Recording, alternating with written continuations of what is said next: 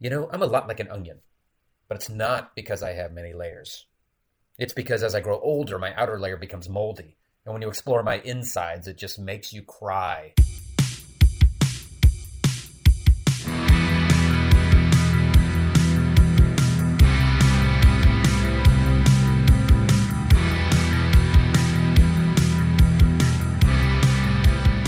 Greetings, fellow Earth babies, and welcome to Post-Punk Heartstrings. I am Jimmy James S. Butler, and I've missed you. It's been a long time. Where you been? What's been up? Me? I've been doing the usual moving and shaking, and quite a bit more, sitting and conversing with new friends while I drink craft beer. But anyway, this is part two of what will be a three-part series on the music of the band The Choir. In this episode, Jamie Harmon and I will finish up the conversation we started in episode one. And then I have the privilege of speaking with the drummer and lyricist for the choir, Mister Stephen James Hindalong. I was so excited to be talking to a member of the choir. I've looked up to each of the members for so many years, and it was both encouraging and enlightening to be able to discuss many aspects of life and music with Steve. So please stick around for that after Jamie and I finish up our discussion. But first, here's one of Jamie's favorite songs by the choir. Remember, it's a good, great world, but it turns around. Never mind the ground.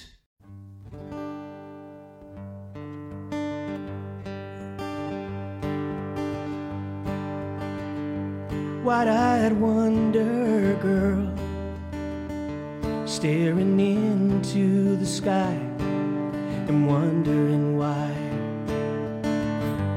It's a good, great world, but it turns around. Never mind the ground. Look up high, stars above. Please don't cry. Father's love, hold on tight to his hand. Dream tonight, understand. Wide-eyed wonder girl, staring into the sky and wondering why. It's a good, great world, but it turns around. Never mind the ground. Look up high, dancing bear. Please don't cry. Daddy's prayer, hold on tight to my hand. Dream tonight, wonderland. Wide-eyed wonder girl, staring into the sky and wondering why. It's a good, great world, but it turns, you'll see. So hold on tight to me.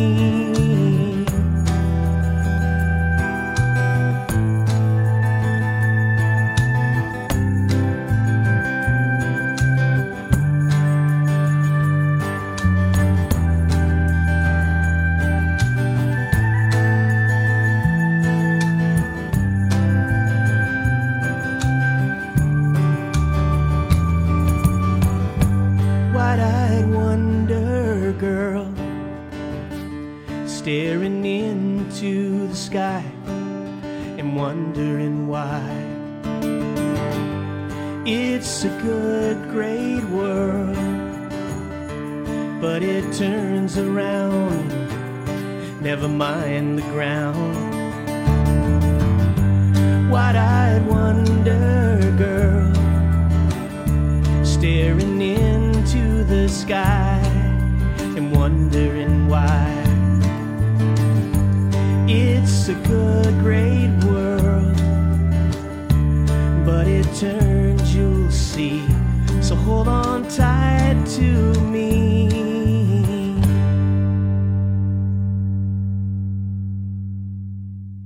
That was Wide-Eyed Wonder from the choir's Facebook live stream in two thousand seventeen. And now here's the wrap-up of Jamie and I's conversation about the music of the choir.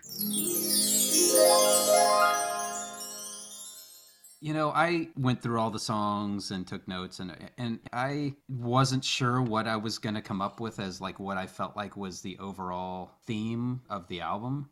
I listed a lot of words, so, you know, reflection, searching, digging, God and the Holy Spirit being bigger than and beyond our understanding. But my overarching theme that I felt I was getting from it was the sovereignty of God, or the divine. I wrote the divine is beyond us. You know, we can't see the entire truth in our lives or how everything works, but the divine and the spirit are in control nonetheless, regardless of our understanding of how things work. So there's a sovereignty there, and God's in control, and the Holy Spirit's working, and we're going to have tough times. We're going to have a sad face. Right? Yeah, yeah, sad That's face. That's one of the yeah. songs. You know, yeah. We're going to struggle with being ruled by what our, what we can perceive with our senses, or what we've what has been sh- proven through scientific reasoning. You know, the song Consider, originally I was going to do this on just that song and talk about it, because I love it. I love the style, because it's very much like, you know, it just lists off a whole bunch of things, this versus this versus this versus this, laughter versus tears, love versus fears, you know, mm-hmm. and all the contradictions and stuff. But, you know, we're going to have all those in life. Yes. Um, and we're going to question. If you haven't questioned things, or you haven't really, honestly, if you haven't ever questioned God, not in a negative way, but, you know, in a, in a, yeah. well, in any way, yeah. you know, if you haven't questioned God, then there's something wrong, or I feel for you. Well, yeah, exactly. you, if you haven't lived, I don't know. Yeah, if you haven't had any struggles in life, if you haven't had any doubts or anything, then it seems like you're not really doing anything. If you're not having any problems, then you need to really question what your walk is like. I mean, there's disparity in the Bible, and that's, that's, whoa, watch it, what you're saying, you know, yeah. you know, yeah. in, in Baptist circles, you better not be saying that. And it's not saying that it's not sovereign. It's saying that God does put two things in the Bible side by side. Are you um, predestined to salvation? Yeah, there are Bible verses that support that. Is it your choice? Yeah, there's Bible. So those are side by side in the scripture. Do with it what you will. He's God. You don't have to understand him. You know, I mean, that's, yeah. that's it. Yeah, exactly. That's it. And yeah. so he'll bring you to things that you can understand at the time, or that he wants you to work through at the time. But if it's not that time, then don't worry about it. You don't have to understand it. Yeah. I mean, there are, there's a lot yeah. of times being a parent, you know, that with four kids, being a parent, there are times where you're like, I don't know. And you have to be yeah. able to say, I don't know. I don't know the answer to this question, whatever you're asking me about. And it's okay for us to do that with God, to be like, okay, I need to understand this. I need you to explain this. And he's like, no, you don't need to know right now. You know, it's, it's okay. Yeah. You don't need to know. It's not important. It's, and you have to be okay with that. It's your, you're not me. Yeah. So let it go. Do what I have before you. There is a song on there that I didn't understand when I was in college, um, To Bid Farewell. It didn't really mean anything to me, but after John died, that now I look back at that and I totally get it. It's like that juxtaposition, like you were saying, it says a sad sigh for the words I never would say if I were to bid farewell today. And then a glad sigh for the promise of a new day if I were to bid farewell.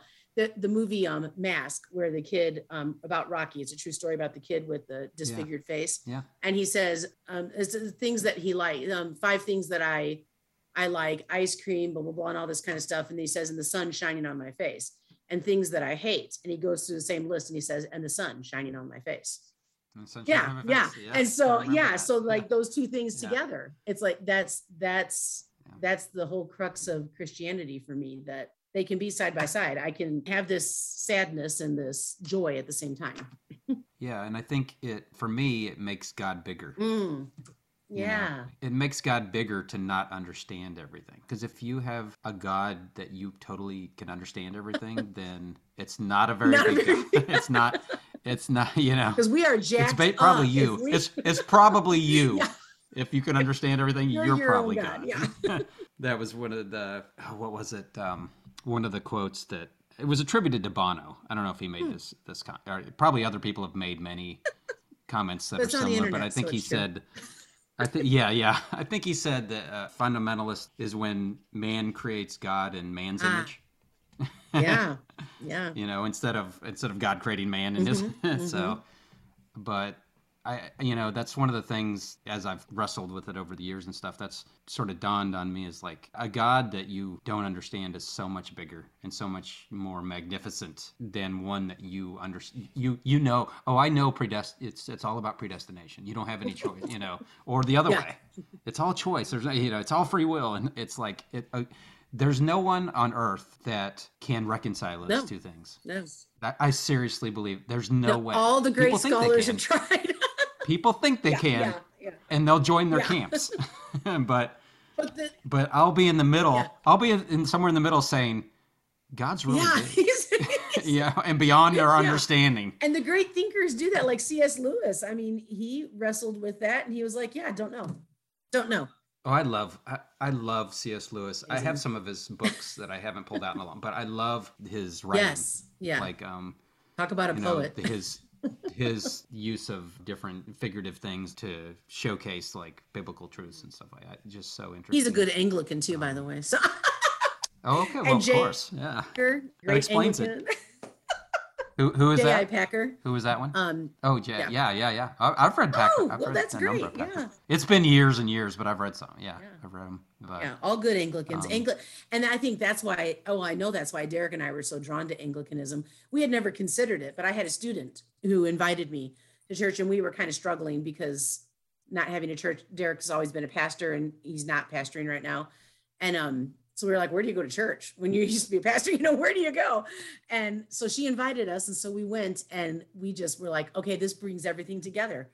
Finally, this makes sense because yeah. it doesn't claim to have the answers, but it has this long history that you can rely on and, and turn back to and say, and then you have all these great Anglicans of like Packer and Lewis and all these other deep thinkers and writers and poets and, and artists. And it's like, okay, this brings all my stuff together, much like the music that the choir does. It brings all of my things together and puts them into a package that I can, I can do this. I can, this makes sense to me. And I like that. It's a, it's a very freeing within a structured way. It's very freeing. It's, I don't know how to explain that, but even with all the liturgy, yeah, no, I mean, it's much more freeing than my Baptist upbringing was. So yeah, yeah, I think I understand. I do. Yeah. And I'm so happy that you have that. It's good to hear you talk about it. And it's good to see somebody who's has found the right mix. Yeah. That's uplifting to my heart. To defend your spirit, I would go to war. I would chase the devil to Jehovah's door. Set my guitar on fire with a long stem match. Dance while it burns and laugh when it turns to ash. I would torch everything to keep you warm. I would do anything to keep you from harm. I would do anything to cover you, body and soul, girl. I would do everything in the world to cover you, to cover you. Walk down a dark street naked on a winter's night. Run from the law like the Sunday I saw the light. In your spirit I would go to war. I would chase the devil to Jehovah's door. I would do anything to cover you, body and soul, girl. I would give everything in the world to cover you.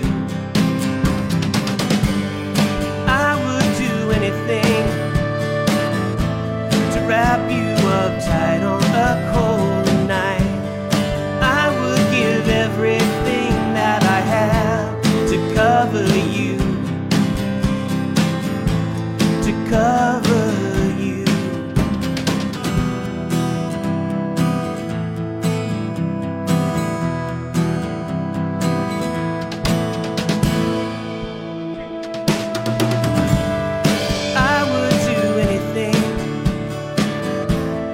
Cover you by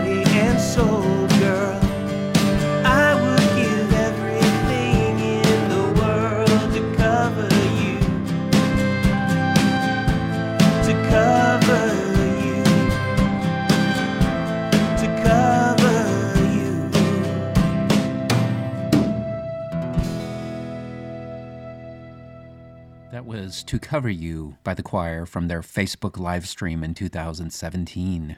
And now, it's time for my conversation with Steve. In this episode, we take a little trip down memory lane. Glad to have you join us. Steve is here and it's begun. Steve is here and we're having fun. Steve is here and it's begun. Steve is here and we're having fun. We're having fun, yeah, we're in the sun. We're in the sun, yeah, we're having fun. We're having fun, yeah, Steve is here. Yeah, Steve is here. Yeah, Steve is here. Yeah, Steve is here. Can you hear me? I can hear you, buddy. How are you? Oh, man, it took me. I was on time. It just took me like five minutes to figure out the thing, you know? I know. I know how it goes. That's that's why I that's why I sat down like thirty minutes ago to like get my camera placed, get my vi- my microphone placed. yeah, figure yeah, out where yeah. I'm at, you know? Yeah, I came. I, I took Derri home from the studio. He still can't drive because of his eyes, yeah, you know? Yeah, yeah. Um, but I drove him home, and it's about an hour's drive with the traffic. So um, I made it home and I ate some tacos really fast and got on. So anyway, well, good I to really, see you. You know what? I really appreciate you doing this so much. You know, I'm going to try not to be a fan geek too much or or gush too much, but there's going to probably be some gushing, you know, throughout this oh, thing. Oh, that's all right. You'll just have to I deal don't with mind. it. You just, you don't mind. Yeah, yeah. Nice, nice. Are you, you, you go by Jimmy James or you go by, I, I heard I, you talking I, to your friend and you're James, yeah. right? I, I'm James. I grew up as James. I kind of switched to Jimmy. I go by Jimmy a lot, but I love when people call me Jimmy James. I, I just, I don't uh, know. I think it's cool. I think it's I'll cool. I'll call you that. It kind of sets me apart and makes me feel good. So yeah, I appreciate that. All right. Yeah. My yeah, middle, my middle name is, my middle name is James. Is it? Okay. Well, yeah, yeah. I never knew that. Stephen James. Learning yeah. new things already. Yeah. Yeah. All right. Well, yeah, again, yeah. Thanks so much. Um, I should say who you are, like people who are listening to this don't know. But for anyone who doesn't know, you you pound the skins, right? And you you're I the do. main you're the main word writer, the main lyric right? guy for the band The Choir. Right. Yeah. You know, that, I don't I don't want to leave Derri out because I know no. he's done some, you know, oh, he, Mercy Lives Here. Part. Yeah, he's done some he's a very small part of the choir. I mostly small, do, you know he's small. It's trying to be funny. No, he wrote the, the, the lyrics for the first album that we did. And then I always wanted to be, and I started, we did an E P and I, I wrote the lyrics and then he just kind of like let me do it from then on, you know? Yeah. And you, I, you, you sometimes you both fell into your roles, kind of what you were talented. Yeah. At. You know, I think sometimes there's some codependency that goes on in, in a partnership, almost like in a relationship. Yeah. And I don't know if it's good always because like he did write that song, Mercy Lives Here, which is one of the best lyrics in our catalog. So I wonder what if, what would have happened if Derri would have kept writing words. He would have grown like we do. Yeah. Um, and the yeah, same true. way, true. Yeah. You know, he he might have really he didn't get the ch- but I wanted to do it, and he he was comfortable with me doing it. And um, by the same token, uh, he was an engineer, a very good engineer, had the studio gear, and I never learned how to do any of that stuff. Even though I went on producing, and I always I've been dependent on people for technical things. Yeah. And I, if I wouldn't, if he wouldn't have been that way, of course, I would have probably grown in that area. So sometimes, uh, I don't know, it works for us. We're, we've been, yeah. we've been a good team, but, but we can't, sometimes depending on each other for things, we don't, we don't grow ourselves in the way we, we, we maybe could have or should have. Yeah. That's a really good insight. Know. You know, I, you've been talking about the, the, the challenge of tech technology for you since as long as I can remember. Right. I think you were even talking about it in the early days when interviews and stuff I read, you know, when probably when, when you guys probably. made the Wide-Eyed Wonder video. I don't know if you talked about it on there, but I know in, in some of the interviews I read, you talked about, you're like, I can't even work a, a V C R. I think that was one of your, one of the quotes. And one of the things. Well, it's true. Yeah, it's true. I've always, my mind, I don't have an aptitude for those things. Drum machines, I'm reading, if I start reading a manual, I just like, it puts me to sleep. So um, yeah. I've always yeah. been, uh, and I've had really good people around me that do that.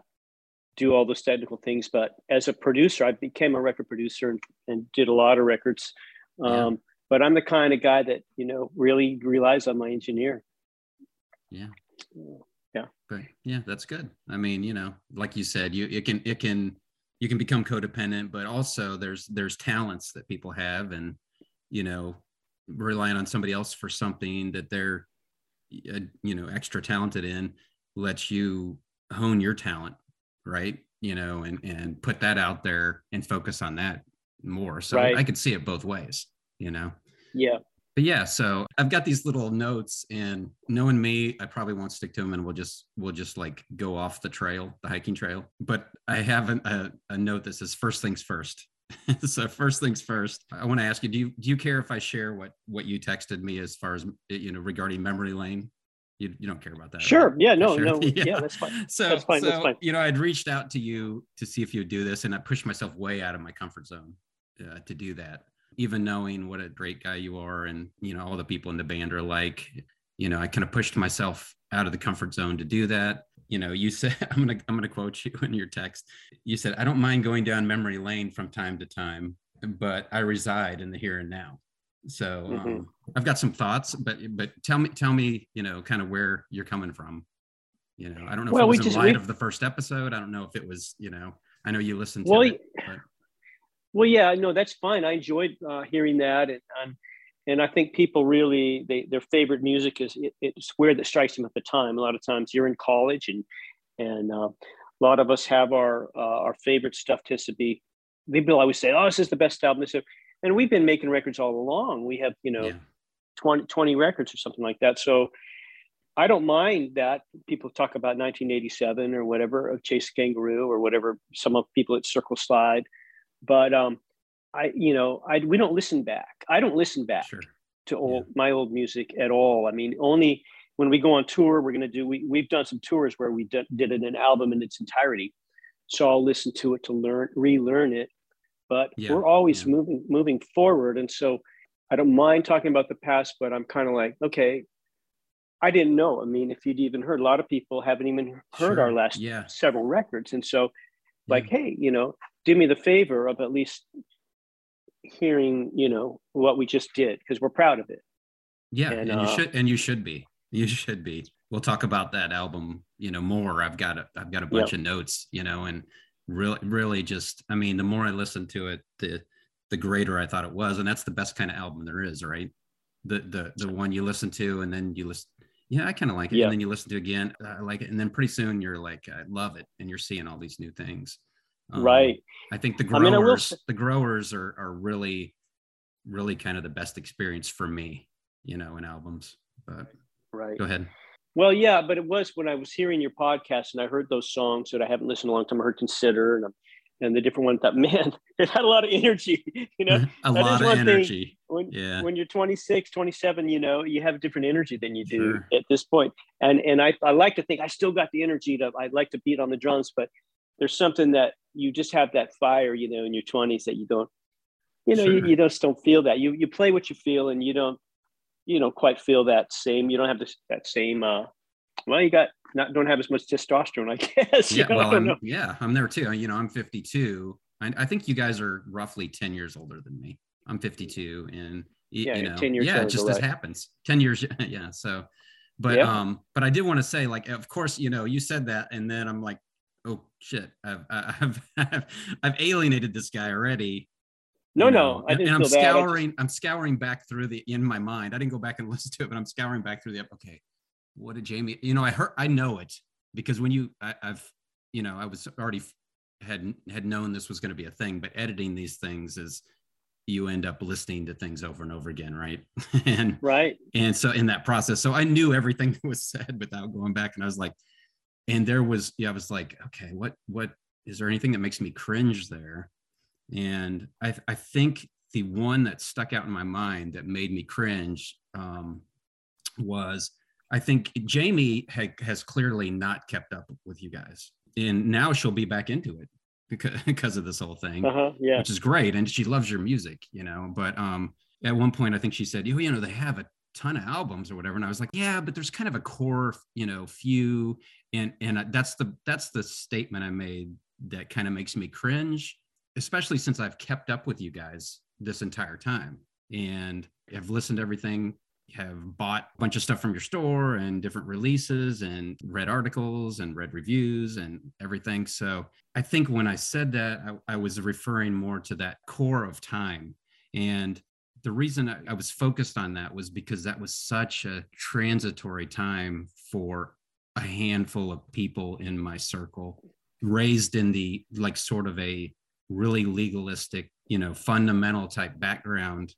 And your your music came along and there really wasn't anything else like it in our circles.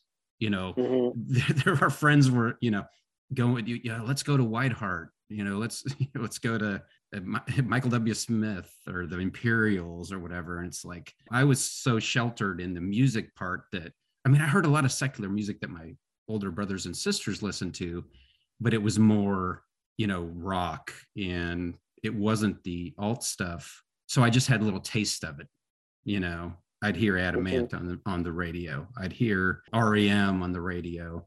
You know, I missed out on a lot of music that I get to discover now, but it was just mind-blowing to me at the time. And not only was the music mind-blowing, but the message was just counter to everything we were told. You were supposed to pretend and be shallow. And if your life, something's wrong with your life, you must not be reading your Bible enough, or you must not mm-hmm. be praying enough, or you, you've got some secret sin you're harboring or something like that. And so, you know, one of, we, I'll mention this later, but, you know, one of my things that I really don't want to be misunderstood on things. And so I wanted to clear that up. Like, I I love your work. I love your, sol- my, your solo work is great too. Um, don't, won't have time to talk about that, I don't think tonight, but I, I've kept up on it. I love it. I think the last time I went and saw you guys was your, when you did the Wide-Eyed Wonder album. Um, mm-hmm. I saw you in a, uh, Aurora. Illinois. So we had Robin back. We had Robin. Yeah, Robin was there. Robin was mm-hmm. there. I was too shy to come up and say anything, and it was just silly. Uh, but that's the last time I made it out. But hopefully, hopefully soon there'll be another opportunity. But yeah, so I just wanted to. I just. Wanted to, I don't. Do you have any other comments about the the episode? Is there anything that bugged you? Uh, no, or, no, I, I liked it. I enjoyed okay. it. I, I enjoyed it, and then I didn't.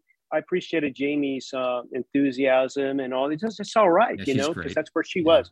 Yeah, I liked it. I liked uh, it was uh, it was sweet, you know, and it warmed my heart. And I, I uh, kind of took me back to that time. And um, and uh, yeah, so no, I, I enjoyed it very much. And um, no, it's true that I guess you could call it a core. Those three albums: Chase the Kangaroo, Wide-Eyed Wonder, Circle Slide. We had, we had done six albums in six years, and we were just, you know, unknown pretty much, and just played local, and we're trying to make our mark, you know, and so find our sound and, and make our mark and, and uh, be who we wanted to be, find our identity creatively.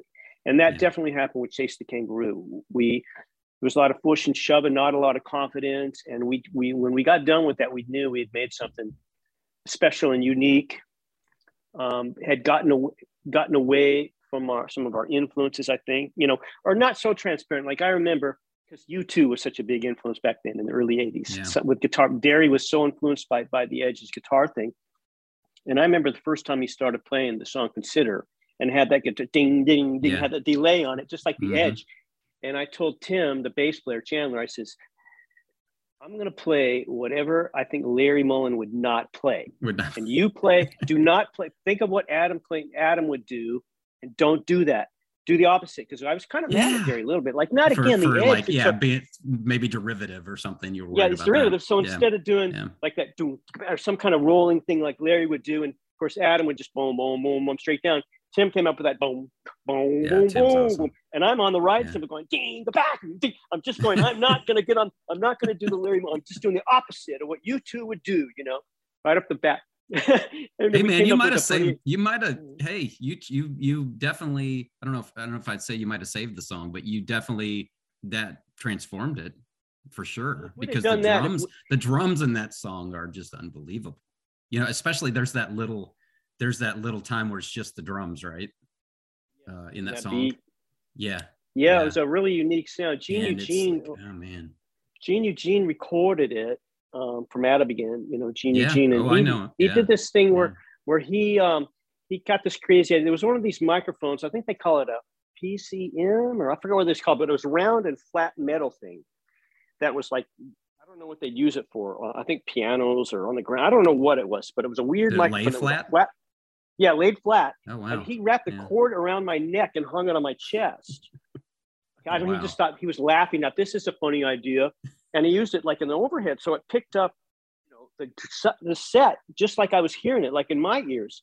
But that kind of crazy presence that the drums had on that song was like, it's that microphone, that, that idea, that crazy idea. Wow. You know, we, it was so experimental back then. Everything was, we were doing was. Like, I mean, I guess I didn't real, you know, at the time, of course, I didn't realize, um, you know, everything. I, you guys did a lot of stuff that was kind of very creative and and kind of revolutionary. Yeah, we were trying. We were album. trying really hard. You know, we were trying really hard. There's a lot of things. I think Derri doing that thing on Clouds, yeah, where we, we had that breakdown for a minute long, and just that amb- it was before they had this genre called ambient music, and yeah, and it was just that minute of just wash and backwards stuff, and he'd have to turn the tape over and yeah, to record yeah. backwards. Everything was so so much work to create that beautiful mi- minute long thing that sounded like you're stepping on, you're walking on into heaven or something. Um, that stuff was, it just took a lot of energy, you know, and a lot yeah, of, it took big a lot ideas. more time and energy than it would today, right? You know, it's like, yeah. Oh, yeah. Um, there was just a lot of effort that went into, you know, big ideas, you know, trying yeah. really hard. Yeah, um, yeah. And and so. I had a thought, I thought, I've lost one thought, but I have another. You, you mentioned U two, and I was thinking, you guys remind me of U two, not in the sound necessarily, but especially early on, one of the things that I was really excited me about U two or your band or any other band, so they weren't just there playing the stuff, they were like, they considered themselves like artists, like trying to make different sounds and different creative type things, you know, and make a song out of that rather than just mm-hmm. play a straight up instrument and stuff like that. I, I'm probably not being very eloquent about it, but you, you read back about U two, and and I think you guys were like this too, and still really you're still like this, like, you know, trying to find new sounds and and new, you know, a new experience for the listener. And I'm always yep. attracted to that kind of music. You know, I like some basic stuff too, but that's really my love, I think, is that that creative area, because it presents people more as artists than just straight musicians.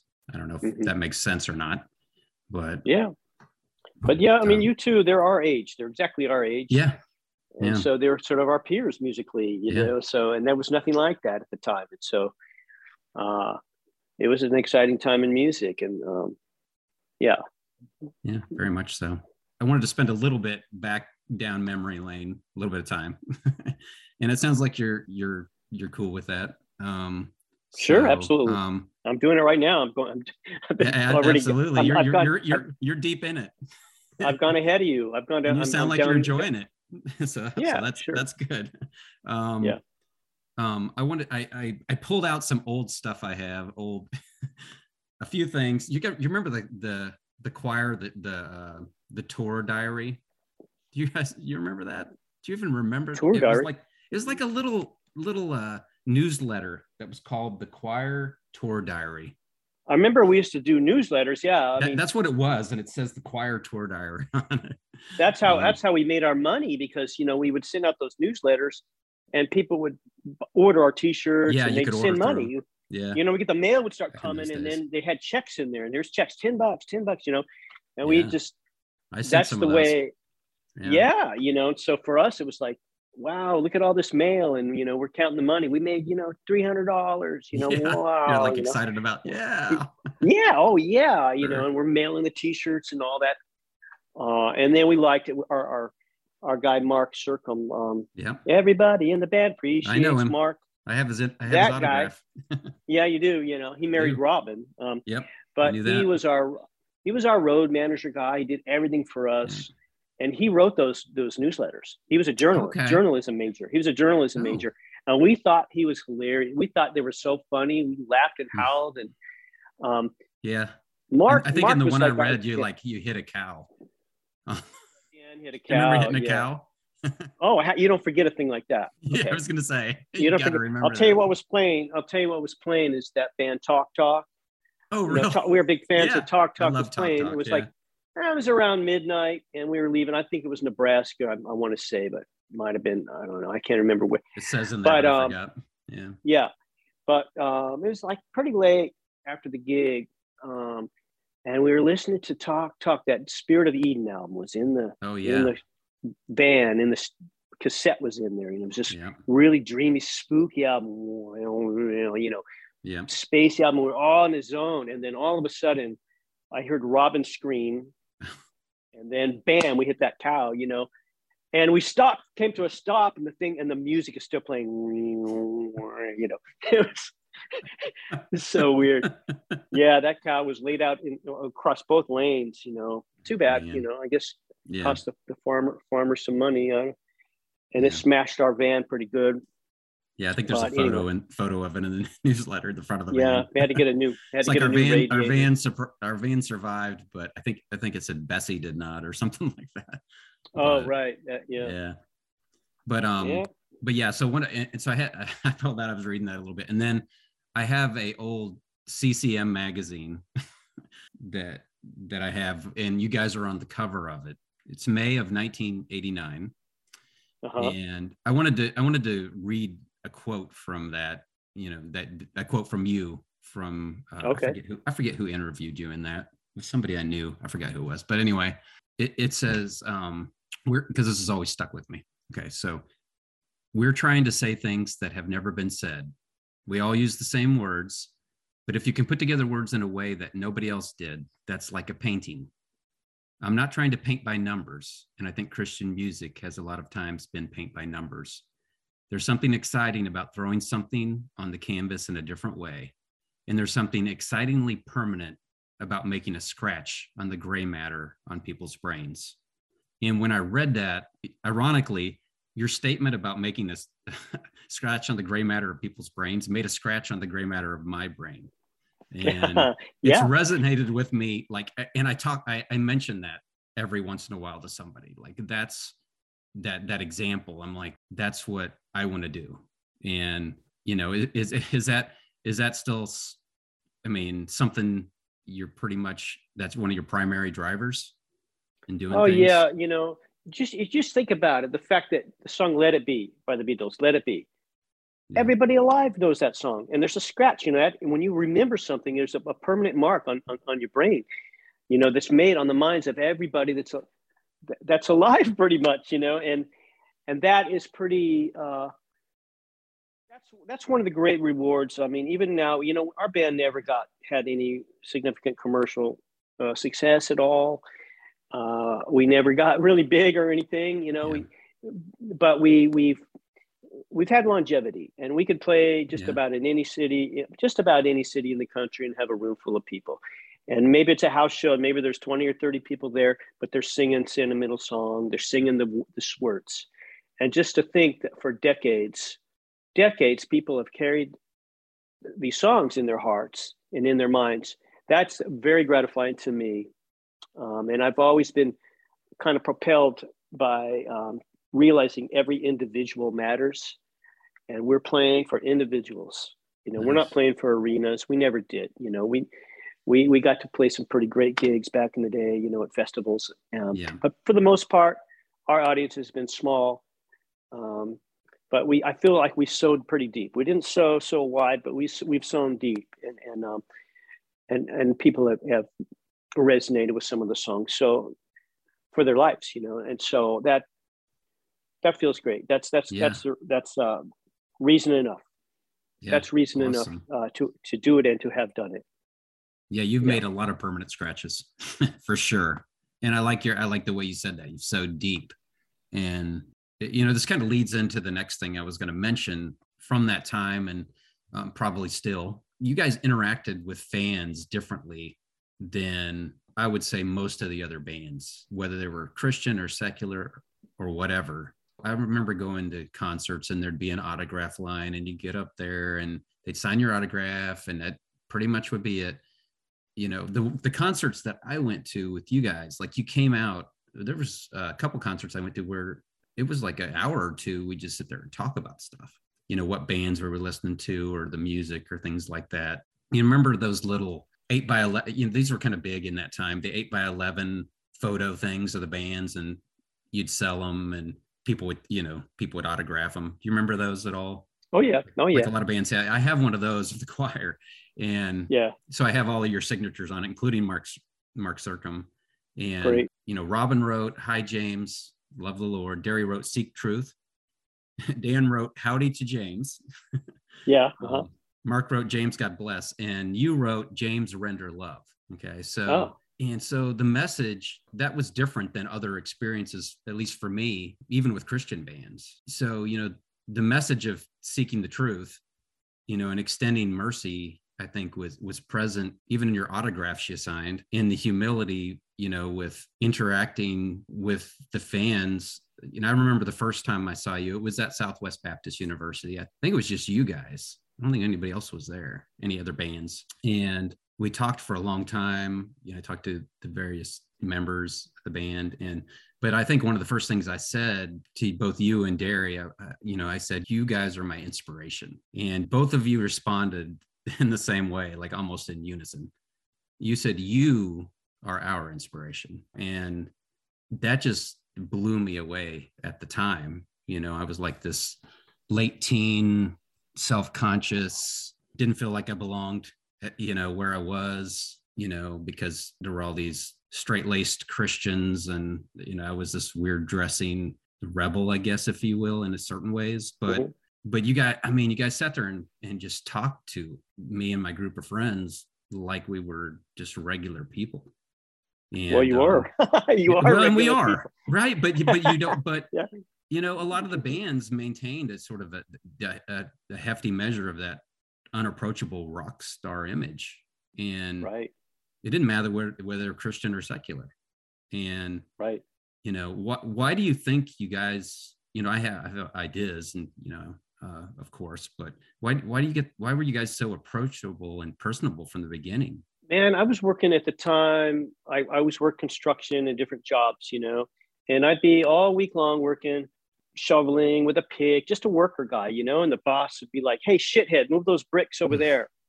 Uh, and, you know, I, you know, and, and treated me like that. You know, I was a regular, I, I just because all of a sudden on, on Friday night, you, you, you're standing in the line signing autographs at a show, I know what I did all day and who I am, yeah.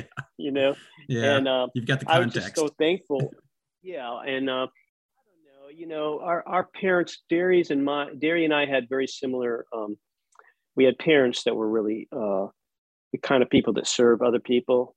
His father yeah. and my father were really both good examples to us. They were servant type guys. And uh, he, that kind of instilled, I think we both, Derri and I, his dad passed away yeah. a few years yeah. ago. My, my dad's mm-hmm. still doing, doing all right. Um, good. That's good. But um, I, we, I think, uh, I, a lot of times when I when I, I kind of mess up a lot, I'm ashamed of myself or something I've done or mess I got myself into. I I, I say, I say to myself, "Steve, you're Paul Hindalong's son." Mm, wow. You know, and uh, that's wow. something to live up to. Uh, you know, uh, so I, I I think both of us owe a lot of our character um, to the examples that our fathers. What an uh, awesome legacy li- for lived. Them, you know. Yeah. And yeah, and inspiration for you to leave that legacy, right? You know? Right. That's awesome. Right. Wow. Uh, but uh, yeah, I've always, we just had uh, the Holy Season, um, the Holy Week, you know, uh, it just happened. And, and my favorite part of that week has always been, um, our most inspirational part of it is Thursday when, the Monday, Thursday, when, when Jesus did that crazy thing where he, he, it was the day before he died, the day before he died, which was going to be Friday, right? He gets his disciples the last time and he says, "Here's what I'm going to do. I'm going to wash your feet." And he did that. And he wasn't telling them, um, "Hey, you, I want you guys to live a life of drudgery." He was showing them, "You want to be happy? I love you guys. Okay. I'm going to leave you. I really love you guys. You're my family. And I'm going to show you how to be happy, how to experience really joy. Serve other people. If you serve other people, you're gonna, that's the way you experience joy." Wow. To me, yeah. to me. So, yeah. I, uh, and that's so true. Yeah. Right. That's so true. Like I, you think it back is true on your life, you know, anybody, and and you look at the you know, what what brought you, what brought you the most lasting joy, you know, right. and satisfaction. It's going to be think of the most times. famous. You know. The most famous, successful people, whether they're they're successful in business or they're the famous singer and a mo- big fav- favorite famous rock band, do they generally seem like the happiest people? Kind of not, right? Yeah. I'm not saying you can't, yeah. you can't be successful and, right. and be famous and, and be happy, but a lot of them are not. Okay. A lot yeah. of them are not. And so right. a lot of, uh, a lot of people are going, why did that guy kill himself? Uh, yeah. yeah. So yeah, we think it, it's, it's a trick, right? It's a trick. You think, ah, oh, the more I succeed or the higher yeah. I climb up the hill, the happier I'll be. But that's, we're fooled by that. Yeah. You know? Yeah. Yeah. Yeah. It's a counterintuitive thing, which we'll, we'll talk about a little bit more, um, you know, later. But counterintuitive. That's the word. It's counterintuitive. I love counterintuitive uh, things. Yeah. And because that's what really, that's what, you know, Christianity kind of is it, for me, you know, true Christianity. A lot of it is counterintuitive, right? Yeah. yeah. Well, the Sermon on the Mount, that's what that yeah. whole thing was. Yeah, exactly. Yeah. yeah. um i can i, I i'm surprised that I'm talking about this because you know I have not we, we haven't considered ourselves a Christian band since since the eighties, you know? Yeah, it's, you know uh, what and we don't a, yeah yeah it's it's funny you said that. uh you know i i was telling my girlfriend I'm a little worried because I did not intend, like I had my conversation with Jamie and it I loved it and thought it came out really well, and and we have she's a great great conversationalist, right, as are you. Mm-hmm. But I said, I'm worried, like I didn't, this is not a Christian podcast. I did not want it to be like, so, you know, it seemed like I went a little bit further down that road than I wanted to. And I kind of, I'm not, I'm not sure the right word. I was going to say chastise. I didn't chastise myself really, but I kind of was like, wait a minute, like, don't, don't even worry about it. Just it's, it is what mm-hmm. it is. It's, it's the, it's the, it's where it went. But, and that was your context. You were talking about your context. Yeah. Yeah. And that's where you came from. That's where I came from. I'm yeah. along a lot different place right now than I was at the time of those early albums. I don't yeah. believe a lot yeah. of the same things, and so yeah, on. Me too. You know. Me too. And I, I was like, I just don't want to alienate, you know, right off the bat, alienate a bunch of people, you know, right. that, that I want to what? that I want to be talking to, and I want to hear. Well, just say say the F word a few times, and then, I, and, know, and, and I will, and I will. I'll try not to. I tell. Today, but, I'm always telling know. everybody like that's one of my favorite words. so. Uh, well, me got, too. So me. Deal with it. That's, yeah. If you if you're gonna be my friend, that's one of my favorite right. words. yeah, well, well, so, me me too for sure. But I'll try not to uh, because my, my parents my parents might watch the podcast. You know, that's yeah, the one right. reason I don't. Would they? Would your dad? Your dad? yeah, right? I don't know. Yeah, no, he he he in fact will. He will. Yeah, he, he listens. He listens to oh, everything. So great. Everything I've ever done, everything I ever wow. record or produce or anything, my dad listens to. Wow. Mm-hmm. That's great. Yep. Yeah. That's Music great, right? Lover. That is great, right? Correct. That, that is great that he listens to everything, right? Yeah. Okay. So, um, sorry, I was kind of making a little joke there, but um, I so, missed it. You, every now and then your sound kind of goes. Oh, I'm sorry. I, I'm kind of moving around. I don't know why. No, you can't do anything about it. Yeah, I don't know why it's yeah, doing yeah. that, but once in a while I, I miss about three or four words. Okay, sorry about that. Um, I missed your joke. If you told a joke, I missed it. It, it was a very, it was one of my very subtle, veiled jokes, but it, it wasn't yeah, that might funny, not have got so it, anyway. It certainly wasn't okay. worth repeating. Okay, all right. Listening to great music is always a thrilling experience, and through the remarkable achievements of modern electronic recording, a performance like this may be enjoyed in our homes whenever we please. Can I, Can I get, get a little laughter from heaven? Roll it.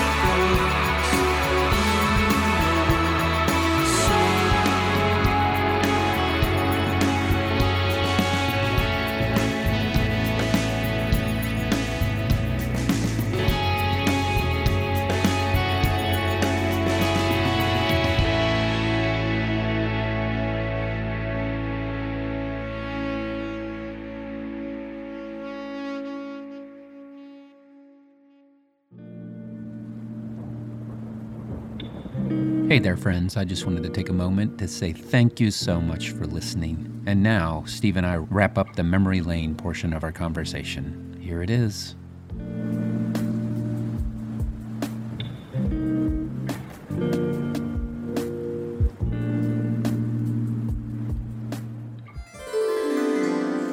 I am with you, wandering through memory lane, living the years, laughter and tears over again. So several years ago, I started a blog that, and I say I started a blog, I want to say I haven't written that much on it, but I, I've probably written thirty or forty entries in that amount of time, which isn't very many mm-hmm. for eight years. But anyway, I, I started a blog that I called Digging Deeper because I had, you know, realized through a number of circumstances and deep discussions with different people, you know, I'd seen the value there is in opening up and, and being transparent for me and for other people and the great community that comes from transparency. You know, at the same time, there's a risk there.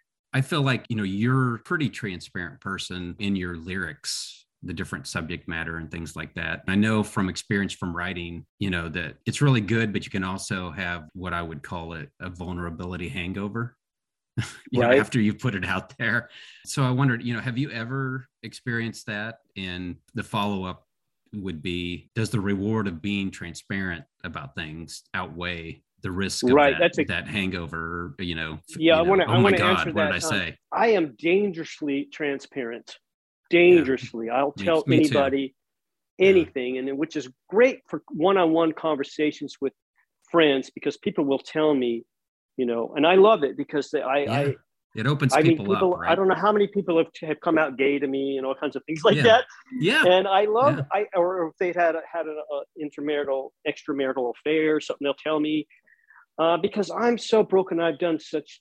The things I've done, you know, and I will tell people, and then it sets them free to like, hey, you can be yourself, you know, you don't have to prove anything to me, you know, and I, I, I'm, I'm that way, but sometimes like Derri is not that way. He's, he's real private. He's like, why yeah. did you tell that? Why did you say that in an interview? That's, and you're like, funny. Yeah. like one thing, one thing I did years ago is I, um, I, I, I got into twelve step program. For a while, you know, I went to A A and stuff, and and um, well, they call it that because it's supposed to be anonymous. You know, you're not supposed yeah. to tell, talk about it, and and yeah. I somebody found out about that, and I think it was I don't know if it was C C M Magazine or somebody. I agreed yeah. to do an interview about it. I agreed to do an interview, yeah. and I talked about all that, you know, and it was way too soon for me to talk about that, and then I'll, I'll walk, I'll. I'll I don't know, you know, I'll come across people that have read that article and want to talk to me about it after, you know, mm. years and years. I'm like, no, I don't want to talk about it. That's personal. You know, I shouldn't mm. have talked about it. I shouldn't have. No, don't you. Don't ask me how many years I've been sober and like that, because, you know, it didn't stick, you know. yeah, right, right. You know, I, just I was like, going to say, you mentioned some wine in one of your lyrics in the new on the new album. Well, you know, yeah, it's a, it's a uh, but here I am. I don't want, you know, so sometimes I, I have said too much and I've yeah. regretted it because um, I don't need to be accountable to everybody. Uh, I, I can, I'll talk, I need, I have some really close friends uh, for that kind of stuff. yeah, it's interesting you said all that. I, we're very much alike in that way. I, I'm very, I'm overly transparent. And I, sometimes I, I find myself thinking that every, other people are okay with that for themselves too, right? When they are not, you know, you know, just like Derri is, is would not be okay with that level of. Tra- it's like I'm, I have to remind myself. Wait a second, like I'm like a little bit over the top sharing, right? And I don't know if that's because I've, I don't know what that is. I guess maybe that's just sometimes wired into people, and I think so. You know, sometimes it's, it's sometimes it's you've also experienced what it brings that. Yeah. You know, but sorry, go ahead. You were going to say something. Well, it helps you. I mean, if you want to be a lyricist, it's a good trait because you're really, it's a place you, you hide your secrets, oddly enough, you know, because you could, yeah. You, uh, but this, this, the songwriters that I grew up, you know, I grew up in, in the, in the seventies. And so that the artists were Joni Mitchell and James Taylor and, yeah. and they just laid it out there. You know, James Taylor's like the junkie's sick, the monkey's strong. That's what's wrong. He's talking about his heroin addiction right, right there. Right. right there. And uh, yeah. Joni would just do it. He, she would, they would, you know, with the, the album Blue, she's, you know, talking about her breakup with Graham Nash, and all these artists back then in the seventies were just laying it bare, man. And I just loved that. Oh, it moved me. And so I've always kind of followed that thing. I'm just going to lay it out there. I'm going to put it in my songs. And um, I'll tell you one thing. I'm, I'm, I've been divorced for five years, but my yeah. wife, N- Nancy, we had so many love songs, uh, and they were yeah. all usually kind of I've twisted. They, like, they, yeah. they were not the sweetest of love songs. There was a lot of tension in there because that's the reality of relationships, sure. but she hated it. Uh, Nancy hated it. She was so overexposed. She's a private person. She felt so overexposed. And that was one thing that even to the end, especially toward the end, she was like, you have, you cannot write any more songs about me. You know? And after in, the, in our, the album uh, Bloodshot, which was yep. three albums ago, was right yep. after we were uh, the, the divorce. And I put a couple of those things in there. Bird Be, Birds Bewildered, and oh, that's a great. There's a couple song. of there was yeah. a couple others that really talked about my divorce, and once again, she was really mad. She's like, "You don't ever do that again," you know. So mm. I don't anymore. I don't yeah. anymore. You know, I, I just it's like yeah. that's done, and now I have a you know relationship with a with a girl I've had for, for a few years now, and so I'm putting those songs. You putting those songs. She, she doesn't like. Yeah, it's a it's a nice warm love songs, you know. In our last album, if you listen to the last album, there's some deep cuts. It's got some, you know, yeah, yeah. different kind of thing. But um, yeah, people are different about that. You know, some people are open and some people aren't. And I don't know. I think I think you're right. I think we're, we're wired that way, or not. Well, you need both kinds of people, but you need you absolutely need the people that put it out there, because there's so many people that are like, I'm the only one. Like it's, I, I, I'm so alone. Nobody else has made these mistakes. Nobody else has these issues. And so putting stuff like that out there, whether it's me writing on my blog or you putting it in a song, is like, wait a second, I'm I'm not as fucked up as, as I thought I was. You know, mm-hmm. there's other right. people, other people that, oh, wait a second, that person has the same or similar issue. Like, okay. And, and I think for me, that's the worst thing, is thinking, I'm the only one. And it just, it doesn't make any sense, but we still think it sometimes, you know? Right. So that's, I think it's really important, but, but yeah, both kinds of people are important too. so, yeah. So that certainly I, doesn't help anybody else. I mean, if you, if you have it all together, especially in that yeah. field of, yeah. of, of uh, Christian music or whatever, it, it certainly doesn't do anybody any good if the person up front is, is got it all together and, and acting like they are not broken like you are. You know, it's just dishonest for one thing. Sure. And yeah. uh, it just, there's no power in that, I don't feel, you know. It's like, I think there's more power in the vulnerability and, and risking being human. Absolutely. And it's more, certainly more relatable, you know. Yeah, uh, absolutely. Um, yeah. I, I have another quote, and this has to do with paradoxes. I think a lot of, a lot of the choir's music and a lot of your writing has to do with paradoxes of life. So this was from that same article. You, you said, I, I try to contradict myself. I hope it's obvious. I think we're mm. all paradoxes, and I am in particular. So I try to show that from song to song. Mm-hmm. You know, I, th- I think you guys have always been about reflecting on the paradoxes of life and human understanding. And you, when I'm talking to people, you know, as I've changed beliefs and then they've kind of evolved, and I, I'll often say, you know, the paradoxes in life and the inability to reconcile, you know, certain things with human understanding, you know, those are the things that for me make, you know, God, or I like to call say the divine, bigger than me, you know, outside of me. You know, if I can't understand it, you know, and I see all these things that are that don't make sense, like that means that there's an understanding that's higher than mine. And I think that for me, that makes more of a place for God or a divine being. But what drives you, or has driven you, to, to write so much about paradoxes of human experience, or, you know, the contradictions oh. that we are? Uh, just self-reflection. You know, I think I, I really appreciated when you were talking to Jamie in that, that first podcast, and you were talking about the song Rifleman came up. Oh, yeah. And you totally got it. You totally got it. And you just, you were telling her about that, that how, you know, I pray for peace and I revel in war, you know, how we, we talk about peace. And, you know, at that time I was uh, considered myself a pacifist, you know, uh, mm-hmm. uh, politically and all that. I, I was right. kind of really influenced by Bruce Coburn at the time mm-hmm. and some of the stuff he, and so I, but then, and I would argue for those kind of things. Um, But I realized that I liked I liked Revenge just as much. My favorite show on, on T V was The Rifleman, because that's what happens in the last five minutes of the show. You know, the bad guy gets riddled full of bullets. It's only a half an hour show, but you know, you have all that that satisfaction of the bad guy getting killed uh, at the end of the show, and uh, that just is so obvious to me, plain that that in myself. I I could argue philosophically whatever I want, but I, I enjoy vengeance. I, yeah. I have that in me too. I have that. I have that. There's that little thing part of you. Yeah. Yeah. Yeah.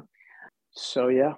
Um, but I, I, I just, I guess I always saw that, especially coming from the context that we were, and we were, because we were signed way back then, came out of a, the, the Christian culture. We were on a, on a label that was that. And it, the whole thing seemed so uh, hypocritical to me, the whole premise. Yeah. And I just couldn't, I couldn't stand it. And I just, we moved away from it fairly quickly. We just, we weren't going to write those. I just was going to, going to start talking about how I really felt. Well, I really just, I was going to, as I called it, I'm just going to tell the truth. Yeah. And when telling, and telling the truth, you look at your own self. And the first thing is like to realize who I am and go, oh man, hmm. you know, I'm going to, I'm going to, I'm going to try to be honest about my, try to see myself honestly. And share that. So that, I don't know. That's just. And I think probably because you moved, you guys moved away from that. That's probably why I liked you, because I don't know what it says exactly, but I would always get excited when I would, you know, bands would do albums that were like clearly a move away from like, uh, you know, cr- traditional Christianity. um, right. You remember, oh, what was, what's, what was, was, I think it was The Violet Burning, you know, The Violet Burning, right? Yeah. I produced um, one of their albums. Yeah. Yeah. Um, and the, the one, I think it was called The Violet Burning. Maybe it was after, um, the self-titled was the one that I produced, but I don't know it, what you're, did, they, did might, they do one? That might be it.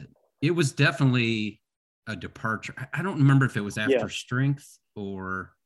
Um, the one I did had Crush it. Me, Silver, yeah, Gold that's, Mine. That's the one. Arabic, ra- Arabic, that's Arabic the one. Radio. And for me, yeah. I think there were people, like I remember talking to people, like, yeah, I wonder if they're even Christians anymore or whatever, like putting that out. Well, they were like, definitely moving away. Like, they were definitely. I was like, this is awesome. This is awesome. Like, I it love that album still.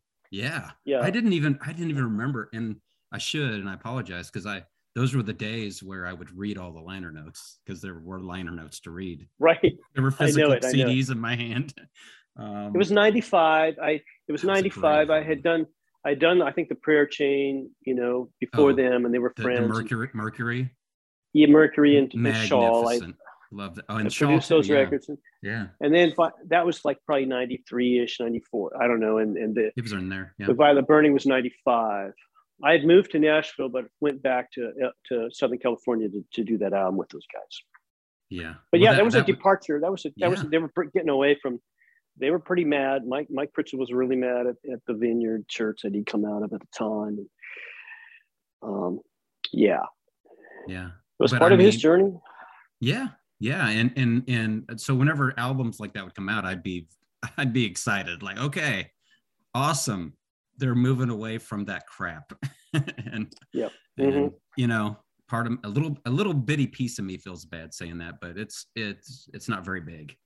so yeah. um, for the people who loved the, the, the other stuff. And, and I think I've heard you mention, like, I didn't realize how strongly you and maybe the rest of the band too felt about like being stuck in that Christian category. No, we hated but, it. We hated it. But I, I, I, I just didn't, I didn't realize it was quite that strong until I'd listened to some of these uh, other interviews and podcasts you're on, and it made sense to me, but I just, I guess I didn't realize it until I'd heard some of these things. I didn't realize how strongly you guys felt about it at the time, but um, I guess you guys just kind of, those were the connections.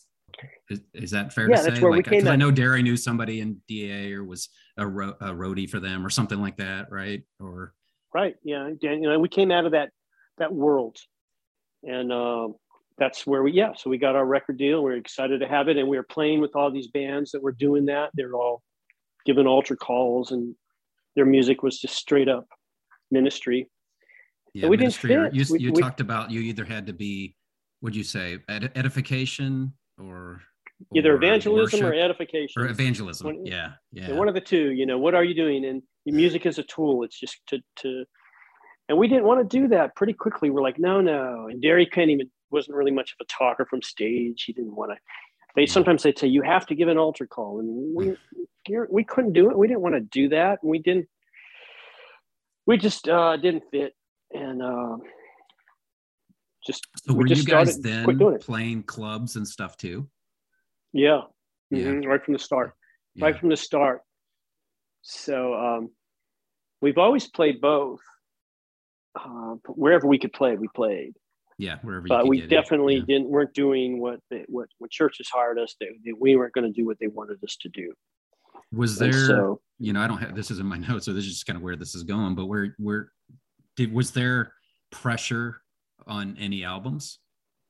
Like was there? Oh, pressure, there's a lot like, of pressure. Do, yeah. Yeah. From the record label, yeah, to get radio. Right. And it's like, can you imagine trying to succeed in a genre like of radio that you yourself would not listen to? No. I mean, I couldn't listen. I wouldn't listen to a Christian radio station for five minutes. Couldn't stand it. Never did. Yeah. But yeah. yet, can you imagine your success being based on how based. getting success success on a genre that you yourself wouldn't listen to? So it was an impossible thing. Um, yeah, and I think did, uh, we, did I read right that Clouds was the first single that they tried to put out for yeah. Chase the Kangaroo?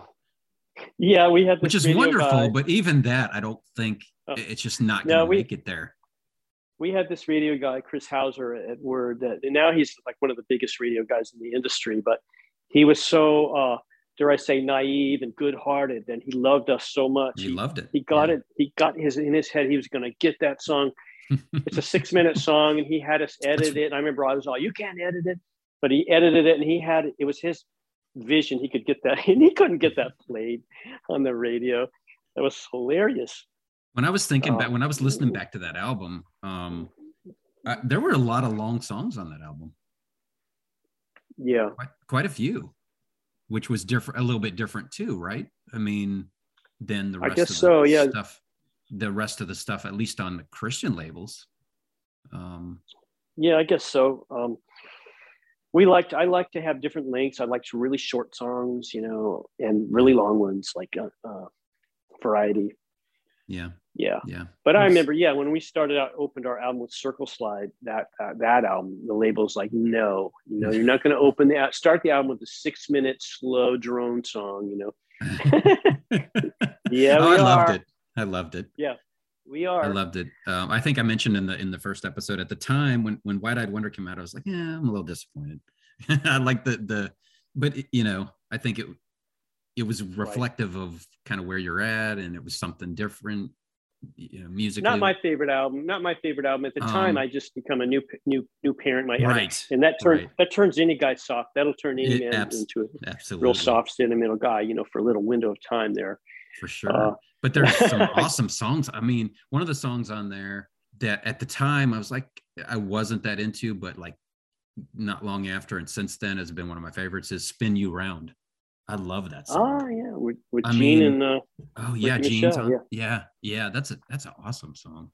Um, but yeah, it was different. And then Circle Slide, you know, that that first the the the title track on that one open that I mean, kind of back into that. that like you said that slow kind of slow droning plodding song. But yeah, I didn't realize that was because that was really isn't that like one where you won some Dove Awards or whatever for, or am I wrong? uh I just no. remember people talking about it a lot. Yeah, and, you know, in Christian circles. Are you talking about so. what you're talking about Wide-Eyed Wonder? I'm talking about Circle Slide Wait. now. Oh, Circle yeah. Slide. Oh, so I, I got you I got lost there for the sorry um, I jumped over to it. But no, I mean it we didn't get any Dove Awards or anything until, um, oddly enough, Free Flying Soul won a Dove Award in, in like later, you know. But uh, no, we didn't. But it got some good hype. Circle Slide got some good, you know, it was sort of the R P, get sold the most. And it did pretty good. Um, the funny thing is that we knew that it was our last record on the label, and we never, that we were definitely done with, you know, we had gone out and opened for Russ Taff on a tour. Yeah, I went um, to one of those shows. About, about fifty yeah. cities, and now every they hated us. The audience hated us everywhere we went. We didn't belong. We just, it was a terrible time for us. And that was it. We got back from that and we're like, you know what? We're like, done. We're with done. This. yeah. We're not doing yeah. any more, any more Christian venue gigs or any, we're just done. We're going to do something else. But we did Circle Slide. Let's say, let's make a record that we want to hear. And the record label didn't come down. Nobody was involved. We just, let's make the, make the music we want to hear for ourselves. And this, yeah. and then we'll be done. And that's what Circle Slide was. We just, you know, and uh, yeah. Yeah. You, uh, that so was it. You know, it, it go ahead. And we never went back. And then we moved to Nashville, and, and we never dreamed or tried to succeed in in, in that yeah. market ever again. We just uh, and the rest is did history. What we wanted, wanted to do. yeah, beautiful, I mean, we, beautiful creative history. Just kept playing, just kept making records, kept playing, kept working, kept doing it. We never did, like I said, have any significant commercial success, but we get to do it, and we, we got to do it. We just keep doing it. You mentioned, uh, you know, Mercury, and you were part of that. Mercury? Yeah, yeah, and yeah, um, yeah. I was, a, and mm-hmm. and I know that they that wasn't exactly the album that they wanted to make, right? There was another, unless I have my stuff wrong, there was another version of that album that yeah, I, they I, had the first to, they had to change some things. Is that not is that not correct? Yeah, they had to add a couple of songs. I'm not sure. Yeah, we did the whole thing, and then the record label wanted them to add a couple more songs. I don't know what difference it made. I think they did Sky High and yeah, Antarctica. Or so I don't know. I don't remember. I forget exactly, what the other this... they they put the other version out on their Bandcamp, I think, and I can't remember yeah, what it I don't was know called that it, even. The, but... the original version was the one I had done with them, and then they, they had to make some changes, and, and they went back to L A because oh, okay. they came to. I was in Nashville. I was in Nashville, and they came out to, to Nashville to do it with me, and then they went back to L A, and then the label made them do some things different that oh, I wasn't yeah, part okay. of. I wasn't the original version's the one they wanted they wanted to go with. Okay, right, and that was uh-huh. that was the one you were involved with. Okay, yeah, yeah, I did, yeah. Wow. So, but yeah, we did that together. You know, Wayne and I were playing all that percussion together, and they they they they went into this strange zone music, made a very creative record. Yeah. Um, And they certainly didn't want to be writing. Well, Eric was writing the lyrics at that point, and they were like, I didn't even know what the heck he was talking about, but it was, it was great. It was cool. It was innovative. Yeah, I think the first thing I got from them, maybe you could talk about the beginning a little bit, because I think the first thing that I got from them, I I think I sent off to True Tunes, or remember when they they were kind of big on the alternative mail order um, mm. of cassettes and things. It was cassettes then. And I got, um, because the Prayer Chain, I think it was the Neverland sessions.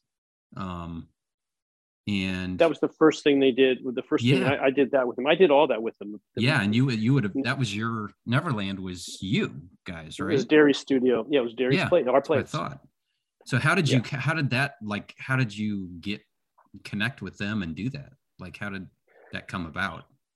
Ah, Dan Michaels. Referred or? Dan Michaels okay. was a friend of was a friend of Andy Prickett's, and somehow, and uh, he, he kind of connected me to them. I went to one of the rehearsals, and I just yeah, I liked them.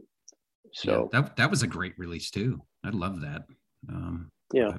But, mm-hmm. yeah, awesome. I get a little bit more about Chase the Kangaroo. Okay, sure. And um, we'll see where that goes. And then we'll we'll move on to deep cuts. So, you know, as, as you listen to the first episode, you know, Jamie and I talked a lot about that one. Um, mm-hmm.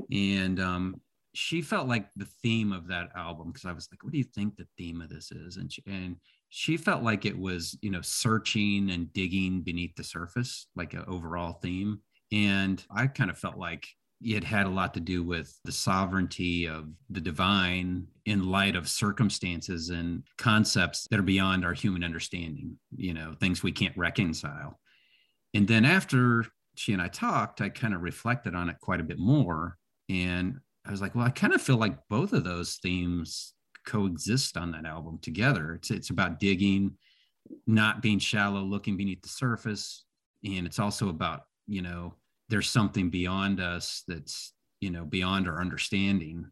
And I, it's kind of like, that's sort of an ever-present theme in all of the Choir albums. Is that, is that fair to yeah, say? Yeah, I'd say so. I'd say so. Yeah. Um, well, I mean, I can't say it any better than you just did, honestly. That's, I mean, they're ten different songs. And so, you know, they're all different, but those themes you said are certainly the overarching, and the song Chase the Kangaroo is definitely about that. I mean, it was really literal because I was, like I said, yeah. I was working construction all the time. So I was literally, when you work construction and you're just not a, you're just a laborer, you're um, a all you're doing is dig, you're a grunt. Most of the time you're, you're swinging a pick and a shovel, it's picking and shovel, because there's a lot of trenches required in, in concrete. I was doing, working for concrete work.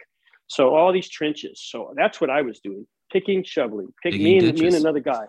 Yeah. Me and, uh, usually an, um, or one of the Mexican guys, you know, just pick and shovel, pick and shovel all day long. Blisters, sore back, you know. Yeah, I was going to say, um, blisters. And, the futile, yeah. yeah, it was hard work. You just think, oh, my God. And so that's what I was like, the futility of that, the futility. Monday, I'll be in a ditch working for the builder guy. The name of our boss's name was Bill Guy. He was the boss. Bill okay. Guy was his name. So Guy and was, oh, nice. Nice. Yeah. So no one knows that, but it's like the builder, there was a, his nickname, the builder guy. Oh, yeah. Working awesome. For the builder guy. So yeah. that was literal. Like wow. fear yeah. the ghost, forgive the crowd. You know, it's like, that's what I was telling you. It's like, okay, you may see we're playing a gig on and people are cheering and signing autographs, but Monday I'm just like, hey, move those bricks, shithead, you know? Yeah. So if the night's uninspired, for, forgive. Yeah. Yeah. Forgive the crowd. Yeah. Like, um, but it was like, I'd seen that Bugs Bunny commercial, I mean, a cartoon where Bugs Bunny digs all the way through. He's trying to get right. away from Elmer, Elmer Fudd, and he digs through He's the earth. China. And then, yeah, he goes in, and then there's a, a, a Chinese guy with a gun, you know, to shoot him at the other end, like right. the Chinese Elmer, Elmer Fudd or something. Right. And I thought, and I looked at, I literally looked at the globe and I thought, well, if you dug straight through, you'd probably go to end up in Australia as likely as you would China. So like this stupid, I mean, it's a really stupid thing. I thought at the time, I thought this is so dumb. And, but I couldn't help it. I wrote that, you know, uh, Bugs Bunny went to China. I think I'll go down under. Going all, yeah, all the way through, all the way through Sydney is my destiny. I was just playing around. And, um, but yeah, it's just about endless perseverance and, and futility and just, and trying to find value, something valuable. Uh, Jesus buried diamonds in a world where love is rare to find. But it's not like well, you can't find love, even though the world is cruel and there's a lot of meanness. It doesn't mean there's not a lot of goodness and there's not love. And, and it's about hope, hope and perseverance.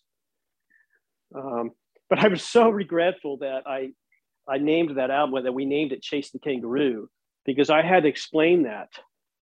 You had to explain Every, it over and over constantly, again. So many. And here I am doing well, it again. Well, that's sad, though, Steve, because I got it. If you listen to the album, you got it. Right. No? It's there.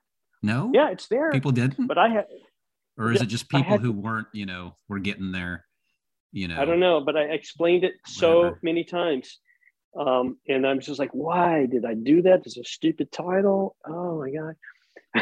Anyway. Do you remember like uh, do you remember who yells at the end of that kind of yells um yeah it's Mark Heard that's Mark Heard that's Mark Heard for real oh yes. wow okay that is Mark Heard singing all the harmony at the end of that song. He screams, you know, Mark that's, just, yeah he screams. Wow, that's a great part of that song. He's, oh, yes oh, exactly oh, oh. Yeah, he just went out, we didn't know, we were like um hey Mark, would you sing harmony? He was like engineering, he he I, he did some engineering on that album. And uh, no he came down. Yeah, he was a friend. We were real intimidated by him. He was some oh, yeah. ten years older than us, and he'd, we, been, he was like, he'd had a number of things out already. Yeah, he was like then. kind of a hero, hero of ours. And we're yeah. like, hey, would you sing harmony? And he went out there and just one pass, and all he's screaming and yelling and all that. Yeah, it's a great, it's a great moment. That's awesome.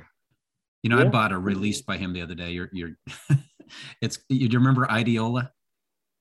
Oh yeah, I, well I start that album too. I scream oh. on there. I'm, okay, if you start put in Ideola, you'll hear I'll a have scream to put that and on. a slam. I just bought the vinyl for it, huh?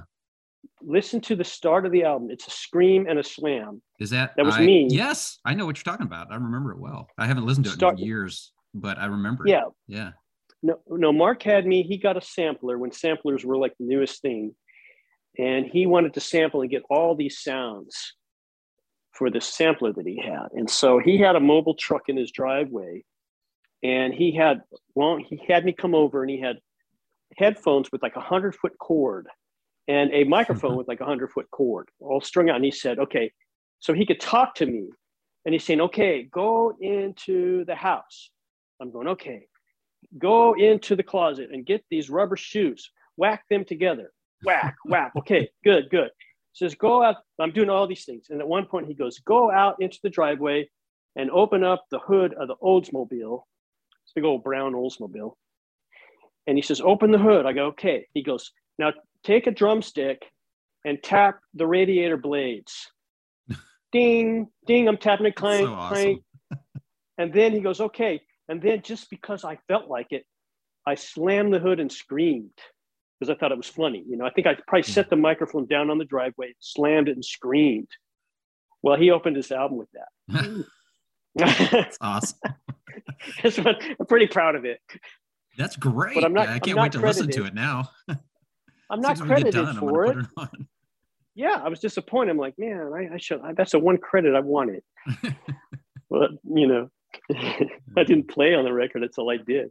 It was definitely a, a, a different a departure, I think, for for him, right? But he was trying to reinvent. Yeah, he was. I think it was under. I think it was under. I think I don't think his name's. I mean, it's under Ideola. No, as the yeah, it's under Ideola. Yeah, he was like feeling like he had no success, and the only way to succeed was to, you know. Well, I think it's great. Identity. Do you do? Is it an album you like? Or yeah, oh yeah, I think oh, it's yeah. I like really that song. Creative. Go Ask the Dead Man. Go oh, ask yeah. the dead man. Yeah. Wow. You know. Yeah. I like he has a ver- I, I think it. I believe I should remember this. I should know this before I say this. I believe there's a version of uh, uh, "Grew Up Big and Strong" on it, um, too. Yeah. Which is a song I love as well. But the one that think, Olivia Newton-John covered. That you know. I I, Olivia Newton-John I did not that know song. That. I did not know yeah. that. Hmm. Yeah. But yeah. It's great. Anyway. Album. Yeah.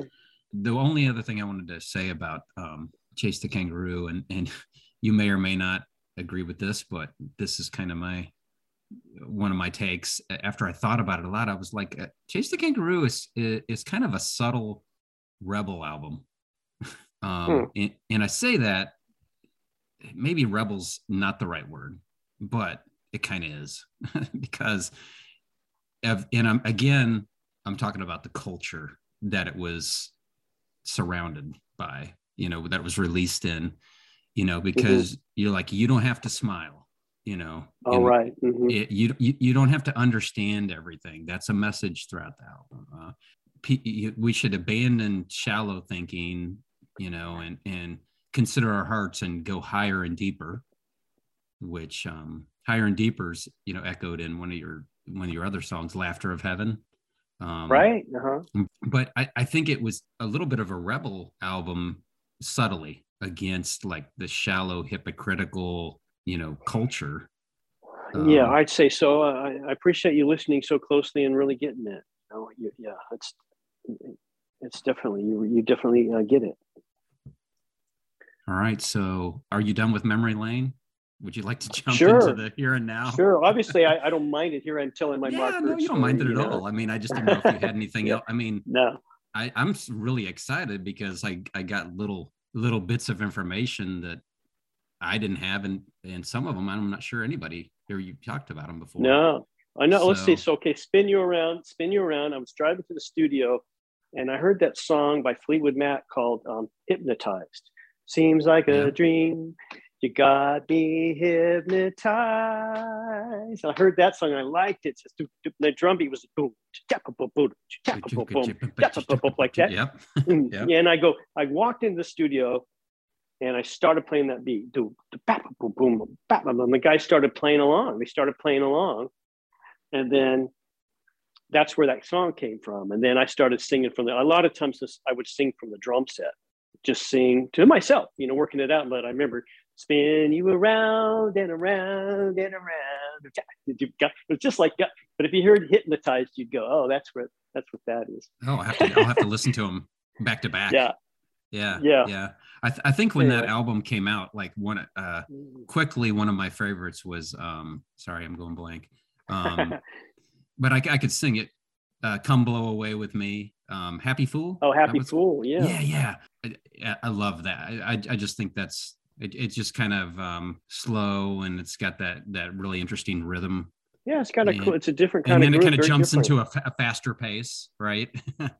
you know, right. Yeah. It. But I thought that was really interesting yeah. and creative at the time. I think that's probably why, why it was one of my favorites at the time, but. Um, oh, thanks. Yeah.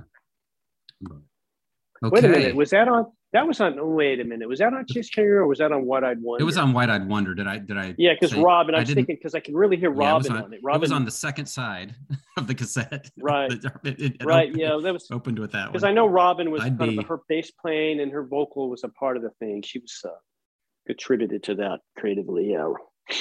Yes, right. Yeah, I think that that was the first album she was on, right? Was Wide-Eyed Wonder. Yeah. Is that right? Yeah. Yeah, that's right. That's right. Yeah, yeah. Yeah, I remember meeting her at the at the concert, and she was she just talked up a storm. And and yeah. I owe to her a lot, because I was just so naive and tr- wanting to find new bands and this and that, and but I was just so sheltered in the culture I was in. I was, you know, in the Midwest and Kansas City, and there just wasn't probably there was it was it was around the the you know a lot wider music horizons, but mm-hmm. I think my shyness and my the the the the world I lived in kept me from that. But she was like, oh, you should listen to Concrete Blonde. You should listen, you should mm. check out the Smithereens. you you should listen right. to Indigo Girls. So I left oh, yeah. like I left that concert with like a list of like eight or nine bands to go to go to go buy and listen to. And they were all solid. so yeah. But um that's good. But yeah, yeah, it was good. Um And I think at the time, my friends and I were kind of playing around with with making music. We weren't musicians, but we were. We, I think we we got on our hands on a four track, and so we were kind of, I would say, creating songs with different sounds. And um, I mean, we had a guitar and we had um, a keyboard and stuff like that. But we, you know, we were we would try to find different sounds, kind of like what you're talking about with slamming the. It, what Mark Heard was having you do, stuff like that, and right. kind of putting them together. So we were talking to you guys all about that, and you guys were like, "Oh yeah, keep keep doing it." Like it's you know, you yeah, guys were so excited. I think Derri in particular was excited when it, when he when we were like, "Yeah, we kind of have a little band thing going." And he was like giving Pretty us as much encouragement as he could, you know. Um, That's cool. But that was pretty awesome. Yeah, that was pretty awesome. All right, you're ready. It's here and now, Steve. We're in the here okay. and now, buddy. Move into the present, yeah. Oh, yeah. The, right. the only other, the other thing I wanted to say about that. See, I keep, I, I keep jumping around, but um, that's all right. You sounds like, and I don't know if you're like this in general, but I am. I am very much a yeah, here and now, in the moment person, and maybe I've become more like that through the years as I've gotten older. But um, so you know, usually when I'm looking back at stuff, it's in light of how did that make me who I am today? Does that make sense? Um, mm-hmm. So I've never been like really like, oh, remember that? I wish I missed that so much. I wish the glory days would, I was back there. I've never felt that way. But I look back on the things that affected me and how they made me who I am today. I forgot that I wanted to mention that earlier, and that's what kind of escaped my mind. But um, mm-hmm. so that's that's my last word on memory lane. All right. Well, that wraps it up for this episode, fellow Earth babies. Thank you so much for tuning in. In the next episode, Steve and I will be discussing The Choir's new album, Deep Cuts. I hope you'll be joining us. Remember, you can follow and support The Choir. You can find them at their website, at the choir dot net. You can find them on Facebook at The Choir Club. And you can support them on their Patreon page. You can find all of the information and links in the show notes. You can also find a list of the attributions for the music and the sounds in this episode. Until next time, peace, love, and mercy to you all. Take care.